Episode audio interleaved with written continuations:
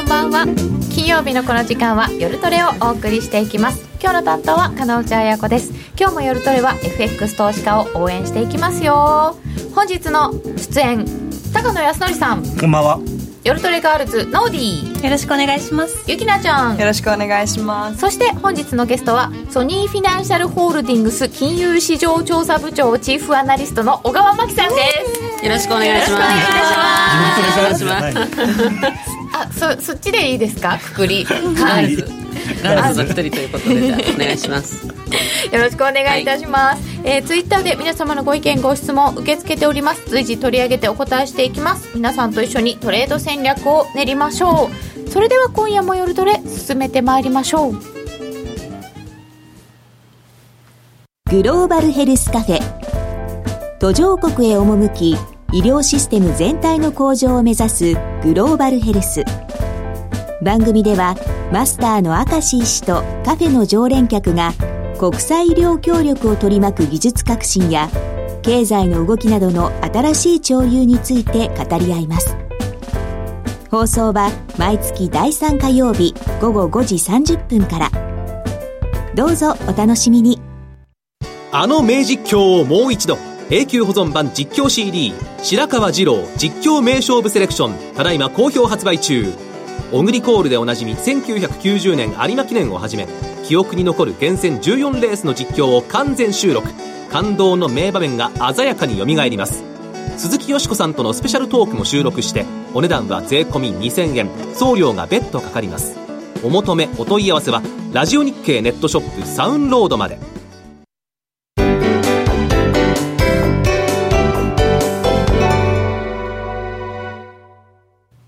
小川真紀さんをゲストに迎えてお送りいたします。本日の夜トレ。日銀金融政策と ECB のお話。イエレンさんの任期と今後の金融政策。などなど伺ってまいりたいと思います。話題は満載かなと思いますけど小川さん。最近のところで一番気になったのは小川さんどっからいきますか？うん正直、まあ、あの日銀もね ECB もあの、まあ、予定はされてたわけですけれども そのノーイベントかなと思ってたんですよ。別に今何かする必要ないっていうね、うんうん、ふうに思ったんですけれども、まあ、日銀はあえてですね物価の目標をの達成時期を後ずれさせましたと、はい、いうことで、えー、2019年度9年度おということでちょっとサプライズありましたよね。そうですね、何しろ6回目ですよ。そう 6回もね先延ばししちゃっているのででそうするとそのやっぱりインフレターゲットのねその政策的な意味っていうのはあのそこに日銀が行くっていうことをコミットすることであってそれによってそのこう人々が日銀が行くっていうんだから行くだろうと。それがなんなんかあの期待に働きかける、ね、そう期待に働きかける政策というのはその日銀が行くということでそそこに行くんだというそういう政策をやってるんだっていうことで人々の期待インフレ率っていうんですね。それあの、インフレ期待、まあ、あのゆくゆくはインフレが上がるだろうという期待が高まって早く物を買わなくちゃとかっていうふうになると、いうことなわけだけどその回も先延ばししてると。うん、これ行かないんじゃないの？っていうふうになってしまう、うん、プール行くよ行くよってお父さんに言われ続けてそれなんかこう2週間後ね2週間後ねって言われてもう夏終わっちゃうよみたいな。ああどうせお父さんは行く気がないよね。ってみんな思い始めません？そろそろ、うん、6回の前に思うな。賢い子はね。ということでじゃあ日銀のお話からいきましょう、えー、とても面白い写真を持ってきてくださったので 高野さんの資料からいきましょうか。ずっと前懐かしいですよねこれね。ねこれもう4年以上前なんですよ。2013年。2013年。の4月4日 ,4 日、えー、デビューの日ですよね。華々しく黒田日銀総裁がデビューを飾ったという。このねあの2年で2倍2%当時はこのフリップがとても見事だと言われ、うん、今までこんな合わせじゃないかっていう。ねちょっとそういうココマーシャル昔2倍、まあ、でもねこの前の白川さんという総裁が非常に地味な学級肌の方だったんで、まあ、この黒田さんがなんか異彩を放ったというかあ今度の人はもしかしたらやるかもしれない派手でしたよね。期待感をね、まあ株はね確かに上がりましたけどね、うん、まあこれこれもまあ確かにねマネタリーベースは増えたんですよ。増えましたね。すごいですよまあ、ちゃんとね、150兆が今、456兆、3倍になってるわけですからね、2年で2倍どころじゃありません、ね、まあ、2年で2倍になって、その後2年は、まあ、さっき 半分冗談なんですけど、うん、その15年から17年も2倍にしなかったからいけないんじゃないかって。それまでと同じペースでやってるから、まあ、1.5倍にしかなってないんですけど、うん、まあ、元から見ればね、3倍ですからね、ねすごいですよ、もうこれは。お金は増えた、ジャブジャブ、はい、まあ、お金っていうかね、まあ、日銀の 当座預金が増えてるだけなんですけど、ほとんど。そうですよね、はい、ということで、ああ、バズーカ当時の存在感はどこへ？まあだから、確かに一応、こうやればこうなるだろうというその前提のもとにこうやればということはやったんです。だから黒田さんを責めてはいけない、うん、あの、前提が間違ってた。うんそれもありますし、これ結構、結局、時間稼ぎなんですよね、その、まあ、のこの政策っていうのは、これ自体が、まあ、あの効くかどうかっていうことよりもこれをバーンと打ち出してこう明確に 2, 2年で2倍2%ってすごい分かりやすくお茶の間の方にも分かりやすいっていうあのところでそのやるんだぞっていう姿勢を見せたこと自体私はなんかそんなに悪くなかったのかなと思うんですよ、ただそのだらだら続ける結果になってしまったっていうのはアウドミックスって結局ね3本の矢って言ってて、でそのこう構造改革とかってね言っててその日銀のそのこうインフレターゲットだったりとか量的緩和って緩和はしっかりやったわけなんですよね。言ってた3本の矢のうちのね。金融緩和は1本目ですからね。そう。1本目の矢はちゃんとこうビンで財政政策もまあそれなりにやってであのまあじゃあ3本目の矢のねその構造改革だって言ってたのがなかなかこう進まなかったっていう。一番大事な成長戦略のところですよね。戦略のところが、まあ、1本目も2本目もね時間稼ぎですからね、うん。うん、っていうか、まあ、手段というか目的ではなくて目的はやっぱり成長あの構造改革。まあでも構造改革って本当にもう何十年言ってるんだっていう。で小泉さんの時に確かに少し変わりましたけどそれがまあ本当にいい方向に変わったかどうか別として、うん、その後結局またね全然まあよくね、僕は思うんですけどあの、日本でそういう成長戦略って多分ないんですよね、政府が主導して何かやるっていう、なかなか。だって例えば特定の分野に、まあ、補助金出すじゃないけどこのこの分野に力入れようとかって政府が決めてやってそれでうまくいくぐらいだったら苦労しないっていうか、まあ、それをやるとね利益誘導って言われちゃうことが多いですけど、ね、まあ、新興国だとそれはありだと思うんですけどあのまあ、日本だって昔はねそれこそあの工業。改造論とか。うん。まあ、とかもっと昔はだからあのあ農業から工業にとかあとは鉄は国家なりとか？そうそうそう。まああとは その繊維産業を起こすとかね、うん、そういう段階だと意味があったと思うんですよ、うん、そういうところの税金を安くしたりとか。でも今更ね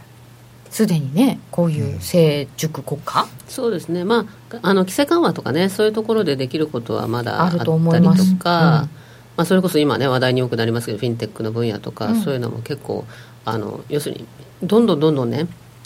新しいものが出てくるような世界だから規制緩和も全然追いついていかないんだけれどもそういうのとかもね今頑張ってやろうとしてるところではあるんですけど、うん、すぐバーンって成果が出るものってなかなか難しいっていうのは実際のところある、その今おっしゃったみた新興国とだったら、なんか規制緩和にしてもその構造改革にしても何かやるって言ったらバーンってすぐこう結構、あの効果が現れるってなるかもしれないけど。まあ、確かにおっしゃるように成熟国家っていうところはあるかもしれないですよね、うん、難しいっていうのは実際あるんだけれどただその時間稼ぎをしてるうちになんかどんどんやつぎ早に少なくともねあのやってる感を 出していかないと、マーケットが萎えちゃうっていうのはありますよね、うん、もうすでにちょっと力がこう入らなくなっちゃってますよね、なんかねトックの話だって結局なんか有名になったのは変な話ばっかりですからね。いい方がねいい方があんまりねなんか経済特区カジノと獣医師学校しか有名になってない、もっといろいろあるはずなのに。そうですね。薬の分野ぐらいですかね。今日今日もちょっとなんか話聞きに行ったらあの国土交通省の決めたことがここれまだ人間がいないとダメって言ってるからドローンで橋の奥とか検査に行けないとか言ってて、ああそういうとこやっぱまだ規制かかってんだなっていうのを、はい、あ、感じてきましする人がいるからですよね。あの首相官邸の上飛ばしたりとか。ああドローン。ああいうのがいるからやっぱりせっかくこう広がろうとしてたものがこう、うん。規制がかかっちゃったりとか、うん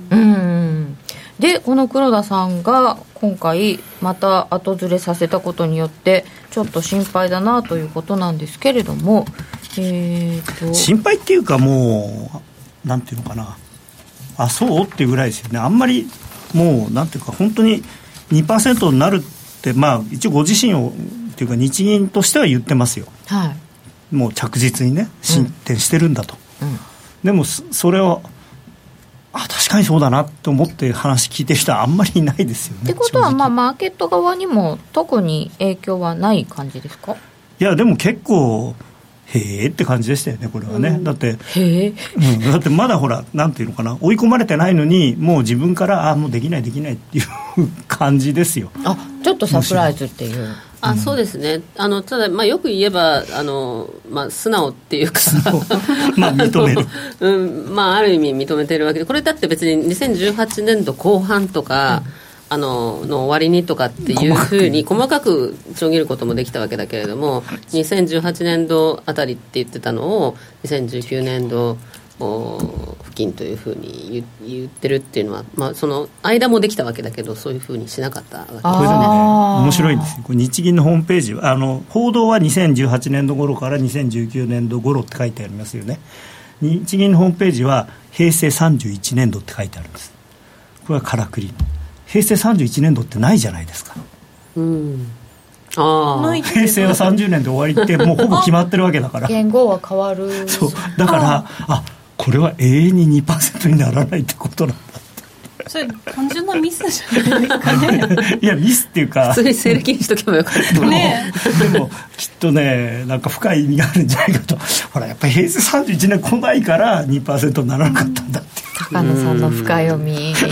でも今すごい目を見開きましたね。なるほど。なるほど。コナンみたいですゆきなねちゃんが面白かった。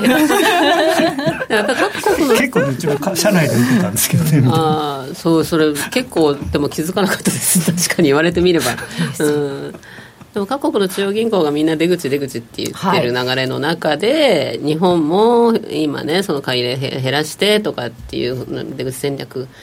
よもやみたいなふうに思ってる人もいたわけだからいやいやそれまだ全然先先ですから。っていうふうにピシャッとこうあのな期期待を収めるっていう意味では、まあ、そこ発表された直後はねちょっと円安に行ったりとかしたのもそのせいで。うこ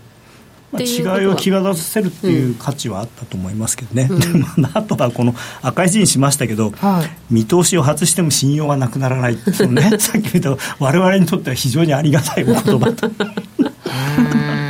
その上のでも IMF や OECD の見通しも似たようなもんだとかってこれはねなんかなんとかちゃんは宿題やってないから僕もやってないんだみたいな そういう感じで大人げないなって。あれですか？OECD がしょっちゅうあの下方修正してるからってことですか？であとほ他の国のね中央銀行の物価目標も先送りしてるじゃないかって。それはだから何なんだろうなってで見通しを外しても日銀の信用はなくならない。そうそうそう。じゃあ日銀がそうなんだったらまあそうそうそう。私の見通しが外れてもっていうそういうことですか？言っていいいいのかなみたいな。ねでも本当にあのマーケット的に言うとあのもう国債の買い入れがちょっと減ってるのでステルステーパリングじゃないかとかって言ってましたよね、うん。実際のところはもう減ってるんだよね。そうですね。だからアナウンスはしてないけどっていうことですね。それをピシャッと止めたというような。そうでもね80兆って言ってますけど買えるのかなって。いう今だってもう60兆ぐらいのペースになっちゃってますから、うんね。じゃあこっからねガンガン買うのかなって。うん、だからその逆にね本当に急に円が円高に来ましたとか株安になりましたって言った時に急激ななんかとんでもないね相場になっちゃったとかショックがあったっていう時に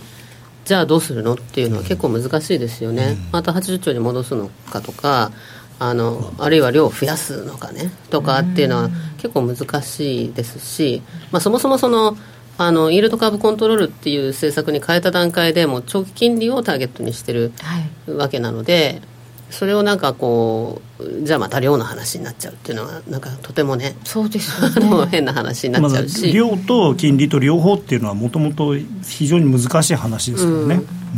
それで短期金利をねじゃあそのマイナス金利をさらに深掘りするとか、10年債の目標をもっと下げるとかっていうと今度金融株が下がってしまうっていうリスクもありますし難しいところですよね非常に、まあ、深掘りはねしないっていう一応言ってますけどね、うん、えー、じゃあこれから取れる政策ってないですね。うん。だから意外にできることって少ないんではないかなと思うんですよね。2%の目標先送りしといてそれを達成させるべくじゃあ何をやるかって言ったらそれはない。もともとだからそのあの日米の金利差がね広がっていくっていうかアメリカが利上げしてってくれると、日本はここで止めると。いうことで、金利差が広がるので、まあ、自動的に円安ドル高になっていってくれればこれはそのお順風満帆というですね、うん、あの日本的にそうどちらかというと能動的な政策っていうよりは受動的な。ものなのでそれがだからじゃあ能動的になんかしなきゃいけないっていうこう危機的な状況になった時のできることって意外に少ないんじゃないかなっていうのが、まあ、懸念事項ではありますよね。そうですね、うん、でもさすがにこんだけはっきり他の中央銀行との姿勢が違っちゃったら円安になるんだろうなというのが、うん、そうですねそれはねだからそうなんですけれど。机の上の計算は？そうなんですね、うん、だからそれはね確かに私のあの年初の見通しとそこがあの狂ってきちゃってて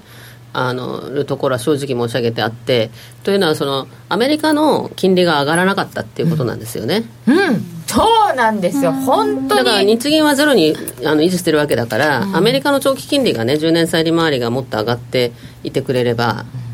あの円安ドル高にはなったと思うんですけれど、ね、だって日米の10年債利回りのね、うん、あの格差とそれからそのドル円相場ってすっごい今相関性が高くて去年の6月ぐらいからだともう相関係数でいうと0.92とかだからほとんど同じような動きをして1で100%みたいなやつが0.92そう。ちょっと短いチャートなんですけどね、はい、たまたまたまチャート持ってきてまして打ち合わせしてないんですけど。素晴らしいと思ってしまってでも本当にねあのアメリカの長期金利もひどいですねもうね、うん、だからあの FRB がだからそんなにやっぱり金利上が上げられないだろうと最終的にもね。ということなんだと思います、10年債ここここまで上がらないっていうのは。これじゃあまた FOMC についてで伺いたいと思います、はい、まあよく連動してますね。そうですね、えー、じゃあこちらにも頂いております。えー、じゃあドラギ総裁への評価はどうですか？ECB はどうだったんですか？ということですけれどドラギ ECB 総裁は今回は声明文はそうでもなかったけれども後の会見が結構高派だったという評価もありましたが個人的には、はい、あの先にお話しさせていただくとですねあの別にドラギさんは比較的バランスの取れたことと言っていて、うん、あのマーケットがやっぱ買いたかったんです。なんか好きなとこだけ取った感じがしますね。あのだってまあ金利はちょっと下がってますからね。そうなんです、うん、そうそうなんですよ。だから債券の人は冷静に見てる債券の人は冷静に取ってる、まあ、確かにその景気の回復が広がってるとかですね。いうことは言ってるんですけどはっきりとそのまだ物価には波及してないってこと言ってますし、あとねこの一番ポイントになる多分この秋に決定を下すっていう言葉でかなり反応したんだと思うんですけど。いやだって今までいやそれは時期尚早ばっかり言ってた人が議論は秋って言ったんですよ。だからこれ議論をするって言ってるだけであってでその決定をするっていうのはだからするのかしないのかっていうのも含めて決定をするんであってただマーケットは完全に秋イコール9月にそのテーパリングを決定するっていうふうに取ってるんですよ。決定するまで取っちゃってるんですか？と思いますだってこの秋に決定を下すっていう文字がやたらこうクローズアップされてる。えだけどゆきなちゃん今までねあどうしようかな結婚をどうするかって言われて、考えたこともないって言ってた人が秋に考えるって言ったらちょっとドキッとしない、うん、考える秋に決めるって言ったんですよ。一応。だけど必ずしも9月ということではないっていうふうにもね,、まあ、秋ですね、まあ、秋秋っていささか何もございます。ただそのみんながなんで9月って思ってるかっていうとその経済見通しが出るので、はい、ああそうかそうか。その時に一緒に。っていうところを想定してるっていうところですよね。でも景気はいいって言ってるしまあ、あと、あのジャクソンホールにね3年ぶりに出るということで、うん、3年前はその量的緩和大々的にやりますせっていう話で出たんで今度はやめますせって話で出るんじゃないかと。ああ3年ぶりに、えー、ドラギさんがジャクソンホールに出て喋りますよということがもう分かってます。あイエレンさんってまだ出るとか出ないとか言ってませんよね、まあ、でも多分最後だから出るんじゃないですか、まあ、最後かどうか分からないですけど本人の中では多分最後のつもりでしょうから、記念に出るんじゃないですか。記念に。黒田さんも記念に、あれドラギさんはいつまででしたっけ？ドラギさんもうちょっと先ですよね。もうちょっとありますね、じゃあドラギさんの話はその秋って言ったのをマーケットがちょっとあの重く取りすぎているいやあのそんなこともないと思うんですよね、うん、まあ、9月か10月にはなんかこう判断してもおかしくないのかなとは思いますけどね、ただ判断をするんです判断する。だからその、うん、こう実際に開始するのは多分来年の1月からとかそういうタイミングで始めるっていうことなんだと思うんですよ、うん、これだってねここに書かなかったですけど、必要必要なら量的緩和の規模も、にあの期間も拡大するって言ってるんですよ。一応反対側では。ああそうだ。それを書くのやめるんじゃないかって言ってましたよね。事前にはね、うん、それ残ったんですね。はっきりあれでも言ってるんですよね。会見でも、うん、そこは全然誰も聞いてない。えでもユユーロだいぶ買っちゃいましたけどじゃあ。そうそうだからそれをね抑えるっていう意味もあったと思うんですけど黒田さん そういう意味では黒田さんと似てるんだけれどもその6月27日のその講演で彼がそのインフレにと大大変前向きな発言をしてしまったわけですよね。そのデフレリスクはインフレリスクに置き換わったととかなんとかっていうようなはちょっと文言としては強いですよね。いうようなことを言ってしまったんでそれであこれはもうねあの量的緩和縮小であると、うん、いうことをみんな思ったわけですよね。だからそのユーロは上がるしドイツ国債の利回りは上がるしっていうことで。でそうなっちゃうともともとそのユーロ圏のあのまあ、消費者物価ですよね。だからそのインフレってとても低いわけで、はい、あのコアでも1.3とかでしたっけ？1.1総合で1.1とかすごい低いんですよ、うん、まあ上がってはきましたけども。けれどもその景況感がいい割にはインフレが全然上がらないっていう状況で、ね、それを目を潰しちゃう可能性があるでしょ？通貨が上が上がるっていうことだったり、うん、金利が上がるっていうことっていうのはね、うん、だからそのそういう意味ではちょっとマーケットちょっと待ってくださいよと市場参加者の方々そんな先走しないでくださいよっていうことをあのしたかったんだと思うんですよ。だから金利の方の人たちはマーケットの人たちはある程度それに評価をしてあのドイツの国債の利回りちょっと下がりましたねと。だけど為替はもうじゃんじゃん買っちゃって もうなんか無視みたいな感じになってますけれども。無視ですよね、ちょっと本当は嫌だったんですね、このユーロ上がってきて今の動きはちょっとあんまりカンフタブルではなかったのかなとは思いますけどね。まあ、ちょっとね1.17のとこ超えてきちゃうと本格的にあのもう長期的なラリーがも始まっちゃいますから。もうすでになんかあの2年ぶりぐらいの高値にユーロドルでいうと来ちゃったんですよね。そうですね、でも1.17までは多分ねもみ合いの範囲なんですけどそこを抜けてくるともう完全に1.4からの下げ下げの戻しっていう感じになっちゃうんでまあ1000ポイント単位の話になると思うんですよね。1.17ぐらいですか、うん、えー、それって15年8月のひげのとことかですか、うん。はい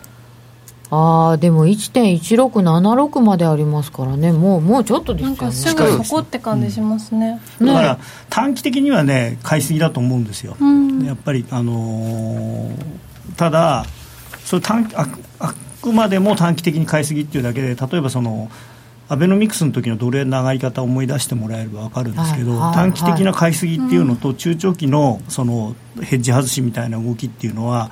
全然もう関係がないっていうかあれドル円ずっと、まあ、短期の人は買って売って買って売ってってやってるんですけどその前からずっとその円高に対するヘッジをもう延々何年かかってやってた分の外しが出たからあれだけ80円から120円まで上がったわけですからそういうのと同じような動き方がユーロの場合もあるかもしれないんですよね。うん。IMM とかも結構ユーロロングになっちゃってますからね8万枚とかですよね。だから短期的には買いすぎ。それはもう明らか。ただ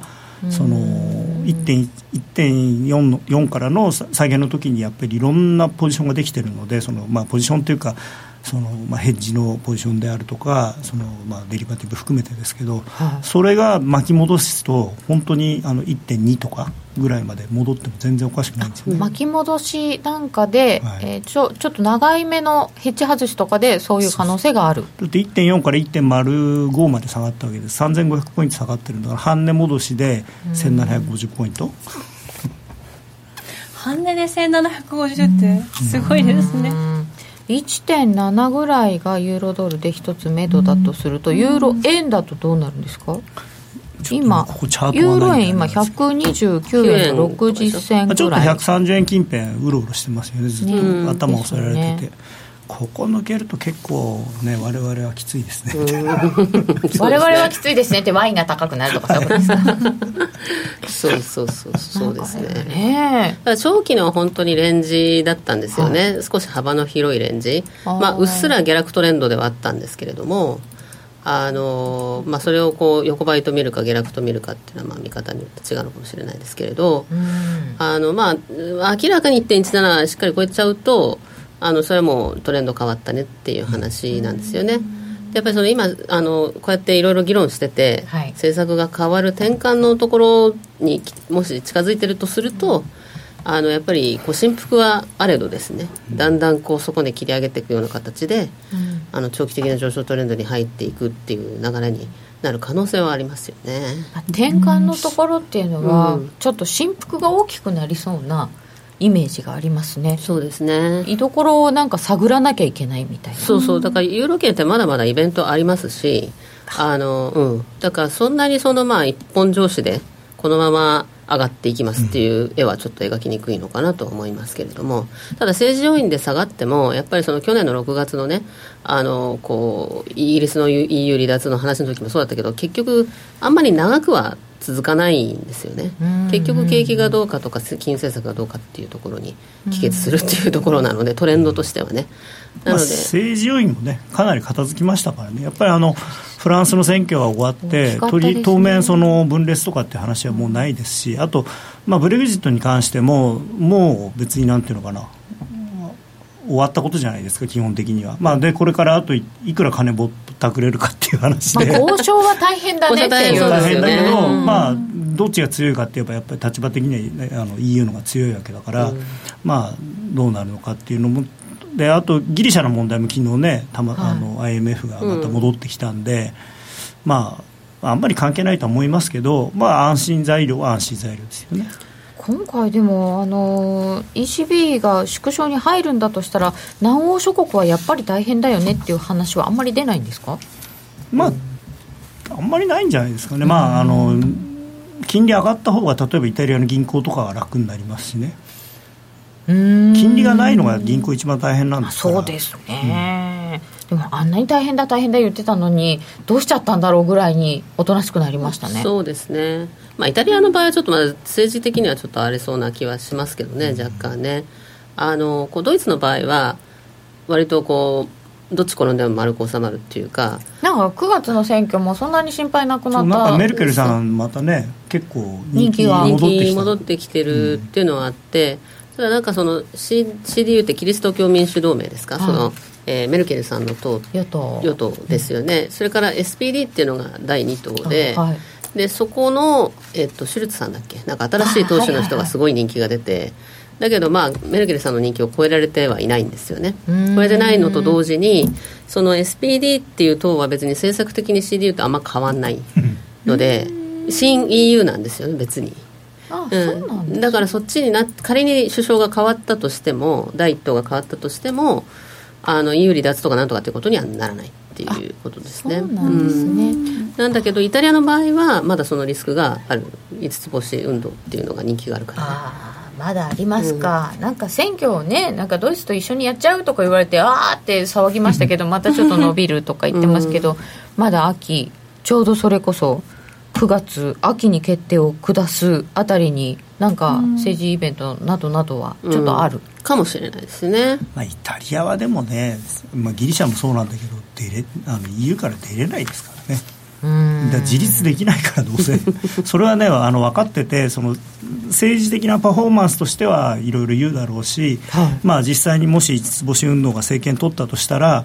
その EU に対して今今よりなんていうのかなもうちょっと厳しい態度では望むかもしれないですけど、まあ、それはなんていうかな条件闘争っていうかその厳しいこと言って相手にもっと大事にしてもらおうっていうそういう範囲の話だと思いますよ。実際 EU から出ちゃったらイタリアなんてそれこそリラ大暴落だろうしいやーリラ？リライタリアリラ。懐かしい。イタリランリラとか言ってましたけどね。え？イタリアリラってね発音がとっても難しいんですよ、うん。発音。難しいんですよ。私ねちょうどなんかあのロンドンにディーリングルーム行った時に、まあ、ちょうどユーロがあの始まる直前だったんですね。っていうと年がなんなんとなく分かっちゃうんですけど。あので3年ぐらい前か。その時にディーリングルームのあのイギリス人の同僚があのドルリラっていうのをドねあのこうさらっと言うわけですよみんなね。当たり前だけど。ドルリラドル円みたいにでそうドル円みたたいにドルリラ、ドルリラ何本あのプライスくださいとかっていうふうにあのインターバンクディーラーに伝えるのにドルリラってすごい発音。ドルリダラね。ラダラとリラって LIRA だからね。リラはそのままリラなんですか？リラはそのままリラっていうか L L, LI L なんでね。リラはね。LIRA なの。リダラリラ。リラリリラって言わなきゃいけない。リラ でその前がダラダラ言いづらい。AR で終わって LI そうか。あれ。リラはリラだったしな。ちゃんと発音しようと思った時。に日本語で言ってもドルリラってあのララ行続くのやあんまりドルリラってやったことないですけど普通あの マルクリラとかだったから。マルク今コメントにあの小川ドイツはどっちに転んでも丸く収まるって小川さんが言ったらマルクだからダジャレかなって。よく気がつきましたねすごいなっていうかお母さんそうだったんですか？さすが。ということでリラってやったことないよな、すごい。言わないヨーロッパはまだちょっと大変かもしれないけどなんか方向性は出たのかな。そうそうだから景気がね割と良くなってきていてで、まあ、インフレはまだ低いんだけれどもあの政策的にはいずれは出口に向かうのではないかと。い。う、なんかねインフラはねあインフレが上がんないっていうのは多分もう体質が変わったんですよね、え経済の。っとそれは世界の？世界の。だってもう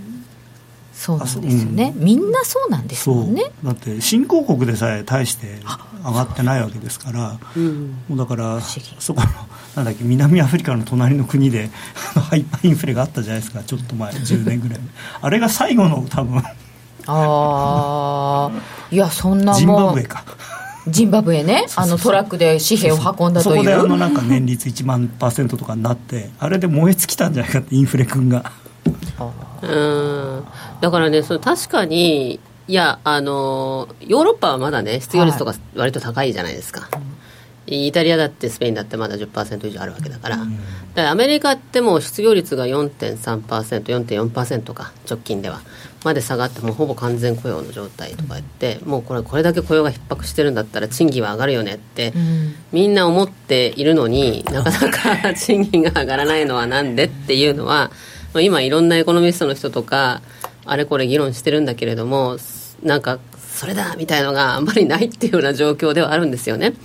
それこそコナンドラムじゃないけど昔ねグリーンスパンさんが言ったようなでまあ私なんか話しててマーケットの人たちの話で一番しっくりくる話っていうのはやっぱりねそのこう AI とかねその IT 化とかっていうのがアメリカって一番進んでいるから、その影響ってあるのかなっていうのは、まあ、結構アメリカのその今スーパーとかであのレジ打つ人ってもういないところが多い日本ってなんかあの進んでる進んでるって言うけどレジ人間が打ってるよねってこの間か海外の人に言われて。そうそうそうそう。もっと本当にあのそうで銀行行けばもうそのグリーターっていう人が出てきてで番号札を持ってきてくれてとかってあるじゃない、でもアメリカの銀行行ったらそういうサービスないですしだからもうそういうそのこうね人の手を返さないっていうのの流れにアメリカはもうかなりなってしまっていて、だから賃金ってなかなか上がらないんですよね。でなんでそれがししっくりくるかっていうともう一つ理由があってこう人々の不満が非常に高いわけですよ、失業率が低いのにもかかわらず。っていうのはそれが賃金が上がってないんだけれどもそれって企業にとってはそのコストが下がってるわけだから 企業企業収益は上がります。株は上がります、でそうすると株を買える、うん。資本のある人資金のある人は儲かります、ん。で儲かるからその金持ちはどんどん金持ちになっていって、そういう所得の低い人っていうのはなかなか賃金が上がらないままっていう状態、そうですどんどん機会に変わら、か取って変わられるっていうことはね。だからそこでこう格差が広がっているので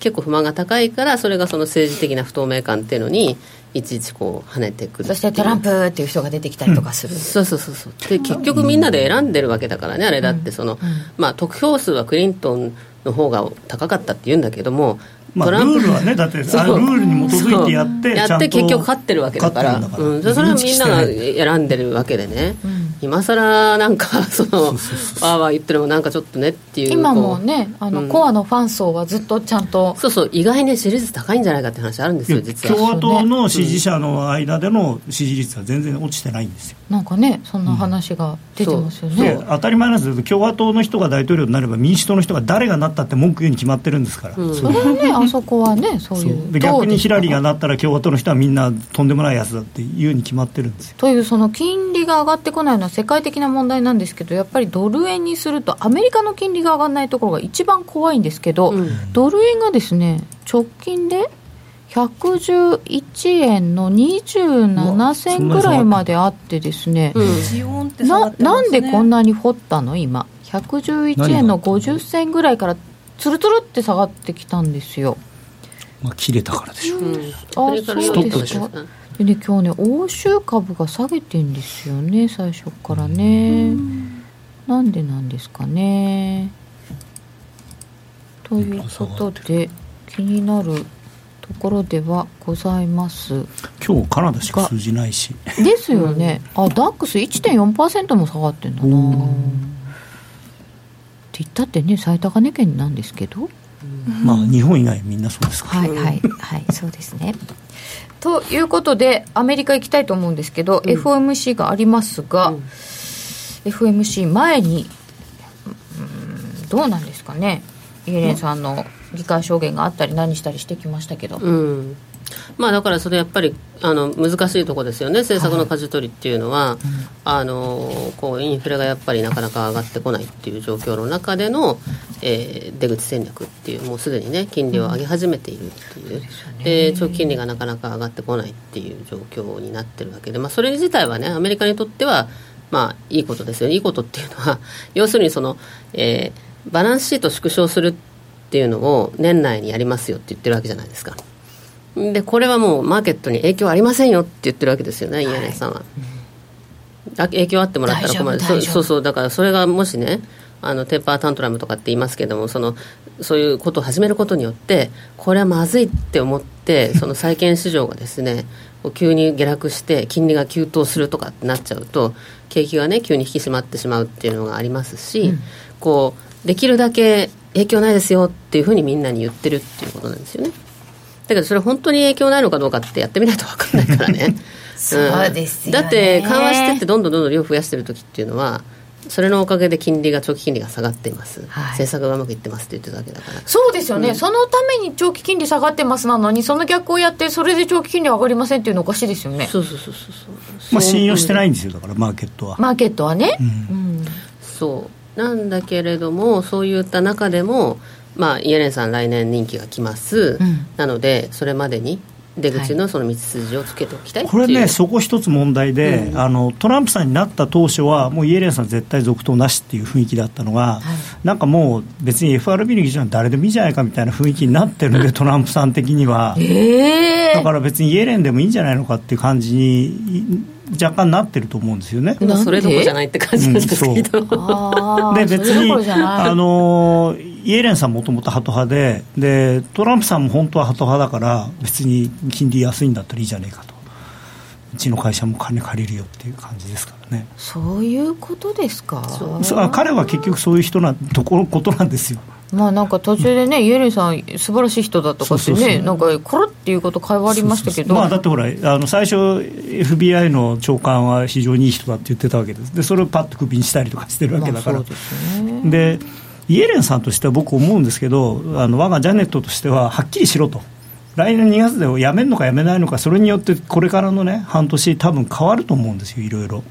とかジャネットさん自身がもう辞めますって思ってるんじゃないですか、まあただ再任されれば別に自分からは辞めないと思いますけどね。うん。あの人は責任感が強い人だからあの人はって知らないですけど ちょっと。お友達た多分ですよ。あの彼女の言動を見る限りはね。そう。わジャネットジャネット。ジャネットは多分指名されたらそれを断るような人ではないと思う、ただまあ辞めるんだろうなと思ってるからこそ逆に今年やっぱり少し急いでるんだと思うんですよ。マーケットがそう思ってしまいますよね、うん。イエレンさん、ちょっと無理してないっていうことを思ってしまうんですよね。あと何年かできるとなるとあじゃあ別に今年無理することないわっていうふうになるかもしれないですよねまあちゅね、ジャネットお母さんとしてはこれまで本当にこう優しく大事に大事にねく、やってたのにそれをなんかだから金利は上げるわテーパリングは始めるわっていうのはちょっとやりすぎかなっていう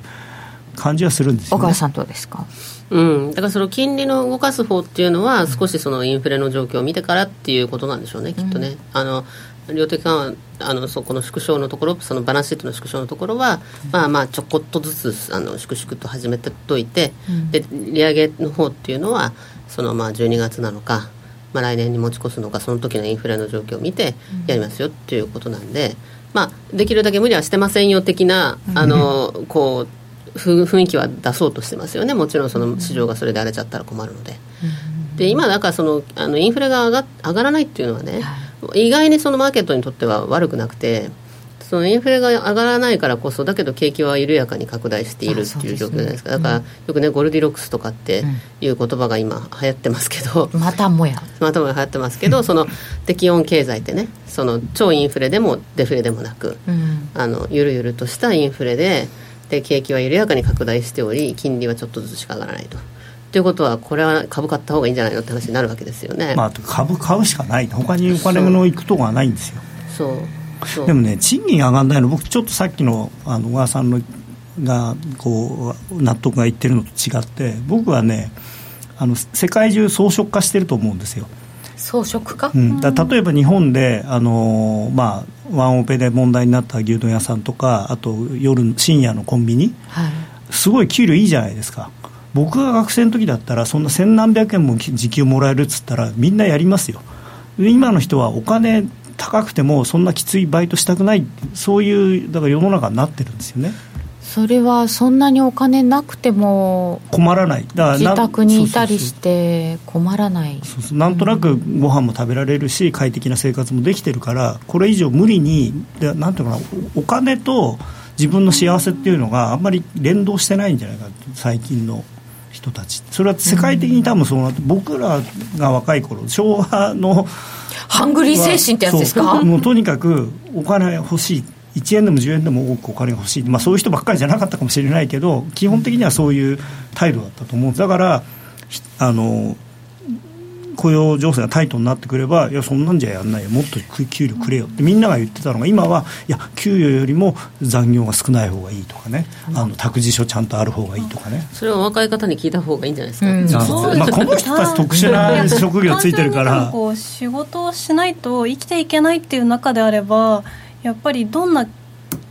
賃金でも働かなきゃってなるはずだと思うので、そういうところで特殊な技術がないとやっぱ買い叩かれちゃって AI に取って代わられてっていうのでその小川さんのおっしゃってたのも結構納得はいきましたけどね、こう賃金の率はこんだけ低いんだから別に人は余ってないんだよね。難しいですね。だからあの、ね労働市場から抜けていく人たちがとても給料の高かった60歳男性で入るのが、えっとパート主婦だったりするとそこにすごい賃金格差があるので、えっと統計上は賃金上がってないになるよっていう説も聞いたんですけどでもね今ほら団塊の世代みたいのがアメリカにもあるっていうそうそうそうもちょうどベビーブーマーですよね。よね。はい。うん今政府の一番のなんていうのかないろんな力入れてるところもそれからあとまあ世間的な関心もいわゆるその働き方改改革って言って、残業を減らすとかっていうあれって所得が下がる方の話じゃないですか。基そうだから、そんな減らされちゃうと残業手当つかなくなって困るんだけどっていう人もいますよね、まあまあただでさえついてないからっていう人も。いるんだけどあまあ確かに、であとはその労働者の時間が減るってことは単純に考えてその分 GDP 減るんですよ、まあもちろんその効率をよくすればっていうのは建前としてはありますよ。でもそんなに簡単に効率よくなるわけないんですから。これですよね。カラーテレビ買ったら涙を流して幸せだって思えるのは単純でいいよねって昔そうだったよねっていうのはちょっとあるかもしれませんね。4K テレビと 8K テレビとあの僕の視力だと見てもよく分かんない。そういう問題がある。違いが分からない樽を知る？うん。いや樽を知っちゃうと経済成長ってないんですよ。なくなっちゃう。やっぱりもっともっと常に常にもっといいものもっといいものもっとたくさんってみんなが思わないと。なんかこうもっともっとってなるためには平均的に安定した環境っていうのが全ての人にこう行き渡るといいですよね。行き渡っちゃうとダメなんだと思う。あやっぱりあのこもたもたしてると要するに、まま、飯食えなくなるんじゃないかっていう危機感うん難しいな。本当に難しいですよね、こればっかりは。それがいいって言ってるわけじゃなくて、ただそのけ、インフレが上がったりするためには、やっぱりどっかでそのハングリー政治がないと厳しいんじゃないかなっていう。そうすると世界的に金利はちょっと上がりにくいのかなっていう感じがしちゃいますが あのアメリカのターミナル金利とかの話もちょっと聞いてみたかったんですけどおっと時間がなくなってきました。ではここで一つお知らせです約定力で選ぶなら FX プライム by GMO。レートが大きく滑って負けてしまった。システムダウンで決済できず損失が出た。などのご経験がある方は FX プライム by GMO のご利用を検討してください。FX プライム by GMO では数多くの勝ち組トレーダーが認める約定力と落ちないサーバで安心してお取引いただけます。FX プライムバイ GMO のホームページでは、勝ち組トレーダーのインタビュー記事を公開中。勝ち組たちの取引手法を学びたいという方は、真面目に FX で検索。株式会社 FX プライムバイ GMO は関東財務局長金賞第259号の金融商品取引業者です。当社で取り扱う商品は価格の変動等により投資額以上の損失が発生することがあります。取引開始にあたっては契約締結前交付書面を熟読ご理解いただいた上でご自身の判断にてお願いいたします。詳しくは契約締結前交付書面等をお読みください。気になるレースが今すぐ聞ける。ラジオ日経のレース実況をナビダイヤルでお届けします。開催日のレースはライブで3ヶ月前までのレースは録音でいつでも聞けます。電話番号は0570-008460 0570-008460 0570おお走ろうと覚えてください。情報料無料かかるのは通話料のみ。ガイダンスに従ってご利用ください。全クラス in English大好評実施中の全のワークショップに英語クラスが登場です。ただひたすらに座る。シンプルで美しく奥深い修行の体験。あなたも英語の指導で禅のマインドに触れてみませんか？お申し込みお問い合わせはラジオ日経英語で全入門をインターネットで検索。ホームページからどうぞ。夜トレ、高野康則の今夜はどっち？このコーナーは、真面目に FX、FX プライム by GMO の提供でお送りいたします。ここからは FX 取引を真面目に、そしてもっと楽しむためのコーナーです。引き続きよろしくお願いいたします。ます現在、1ドル111円39銭から40銭にちょっと戻りました。指標ないと一方通行になりやすいですよね。っていただいてます。なかなかね、ちょっと思いがけず、えー、下まで行きまして、111円27銭ぐらいまであったところでございますが、えー、今今夜あるいは今週について伺っていきましょう。今週来週か。高野さん来週の予定などはいかがでございましょうか？まあなんといっても FOMC と。水曜日木曜日あページがめくれない。よいしょ。FOMC、えーとまあ、東京時間の水、えー、木曜日の未明。あこれページ戻らない。またこれがあの午前3時とかいうねそうね。辛い時間に出てくるんですけど。まあしょうがないですね。はい。であのーまあちょっとね今日の動き正直あの意外というかですね僕は111円台半ばホールドするんじゃないかなと思ってたんで、まああ、引けベースでね戻ってくれればあんまり問題はないとは思うんですけれども、はい。で来週はやっぱりどっちかというと上上方向かなと思ってるんですけれどもねやっぱりその来週は上方向はい。ドル高方向。はい。あのまあ黒田さんがねあれだけはっきりいやいやうちは他とは全然違うよっていうことを打ち出してるわけですし、でまあ、もちろん今回の FOMC は何もないんですよね。あの記者会見もないしドットチャートもないんであの本当に声明のあの細かいその単語がどう変わったとかそういうマニアックな話しかないんだけれどもただあの何もなくてもあの昨日の例えば、まあ、ECB は何もなかったとは言えないですけれどもマーケットの期待している方何もなければ期待している方向に多分なるんだろうってみんな思うんで、あのまあ、だからもしかしたらあれかもしれないですね。明日のあれであの報道の人がいやジャネット・イエレンさんは、えージャクソンホール行きますよとか言ってそれしたらあなんか言うんじゃないかとかって勝手にまあみんながまた期待感持って上がるかもしれないなというのはあるんですけど、まあ、あとはもっとあの現実的に考えると金曜日のあの GDP の速報値があるのでここは結構大きいですよね。あのまあ FOMC 曰くは第一四半期の落ち込みは一時的なものだそうそうそう言ってましたね。言ってんならじゃあ第二四半期の GDP はさぞかし立派な数字なんだろうねっていうマーケットとしてはまああの意地悪な人はそう思うわけですよ。そんなに悪くないですよねでもここまでの指標を見てると、どうなんですか、まあ、ただ、ね、第一四半期の数字もだいぶ情報修正されちゃいましたからね、そういう意味で発射台が高くなってるんですよ、最初から比べると。うん。まあ、でも、だから第一四半期の数字、しっかりした数字が出てくれば、もうこれは、なんていうのかな、割と素直にドル買い、特にドル円に関してはね。あのユーロドルなんかはまあ上下はするだろうけれども僕は方向性としてはどちらかというとユーロ高の方を考えてるんで、まあ、ドル円はただ素直に買えるんじゃないかなとは思います。GDP 注目。メモしましたか、まあ、来週のこの時間の話ではありますけどね。ゆきなちゃんがすごい考え込んでるんだけど。大事なのかなと思って。なんかトランプさんの件はもうなるようにしかならないですか？ねなんか。まあ、あれもだから結局、彼が何をしようがあの要するに共和党が彼を見放さない限りは弾劾弾劾裁判にならないので、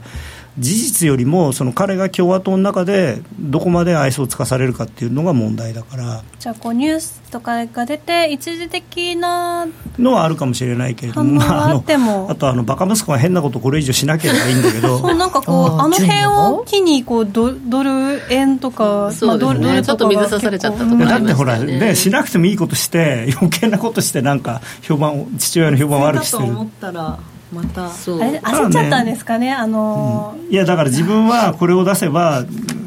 きっとサポートになると思ったんでしょ？娘婿さんに対抗心を燃やいや要するしてにそのロシアとの弁護士と会ったんだけれども、特に何ももらってないよっていうのが、まあ、言いたかったみたいなんですよね。でもねやっぱり攻撃する方としてはねそう。ほらそう。だからあれですよね。オバマケア代替法案が結局共和党の中から造反が出そうてですね。うん。採決できない。もうもうなんかちょっと絶望的なんですよね。そうですね。あれが8月議会休みになっちゃってそうすると今年中に決まらないとすると遡っても今年の分って減税されないことになりますよね。うん、だからもうあのオバマケア自体をその、まあ、あの改改正法案っていうかね新しいものに折り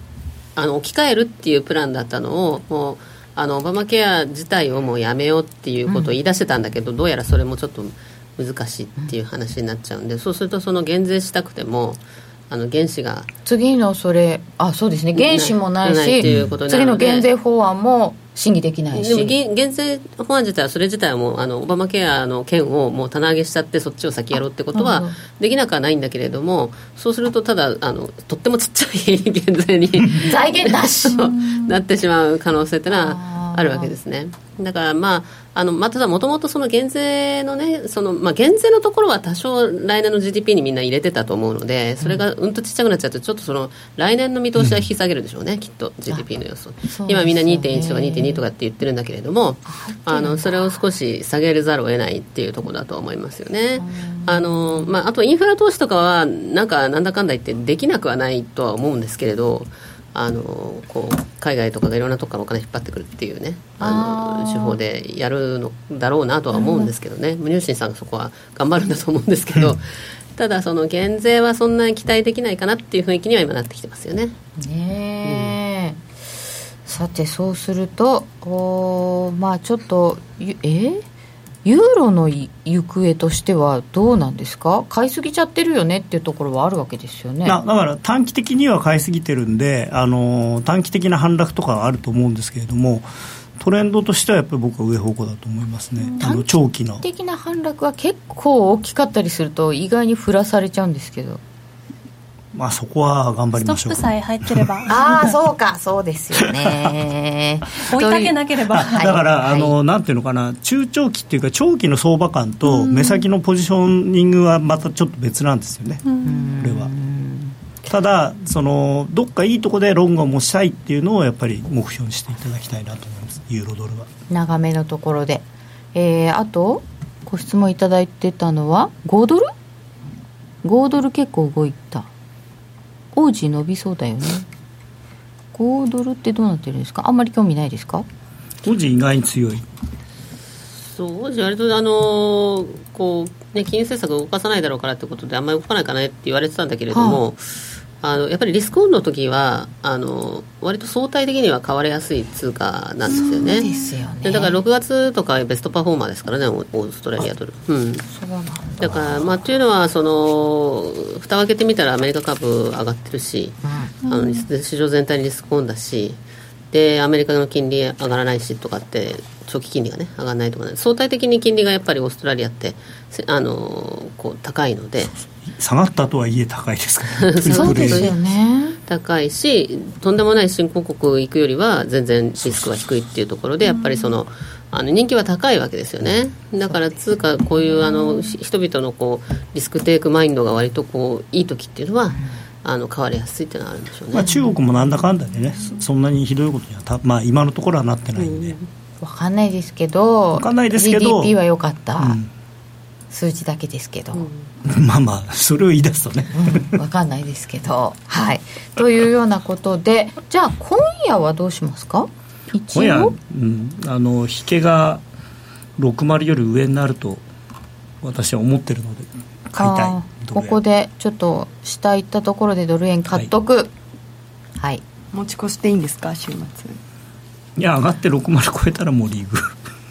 そうだよね。今週末持ち越せないよね。いやでもね週末リスクもうほとんどないと思います。本当ですか？だ地政学的リスクはもう本当にあの多分100分の1ぐらいになったんで一時の。100分の1それはまた。うん。ということはちょっと長めにうまく狙えるところを考えつつ、まあ今晩ということであればちょっと下拾って60ぐらいまであったらリグチェと、はい、ということで戦略を伺いました。高野康則の今夜はどっち？このコーナーは真面目に FX FX プライム by GMO の提供でお送りいたしました。さて小川さんこの後一番注目されてるのは何ですか？そうですね。私はやっぱりその、えーと、9月あたりには、はい、もうそのバランスシートの縮小をアメリカが決定して、即日即日開始っていうかねような流れになるんじゃないかなと思ってるんでその時のやっぱアメリカの長期金利の動きっていうのは、とても気にしています。今あの相関性が高いという話しましたけど日銀が0%にね10年債を維持している以上は、はい、あのやっぱりそこの差を考えるんだったらアメリカの長期金利やっぱり見ないといけないのでアメリカの長期金利が気になりますね。どうして金利が上がらないのか賃金が上がらないのかがこんなに大きな話題になるぐらいということでした。番組そろそろお別れのお時間です。引き続きユーストリーム限定の延長配信お送りいたします。ラジオの前の皆さんとはお別れです。また来週です。どうぞお楽しみに。小川さんどうもありがとうございました。ありがとうございました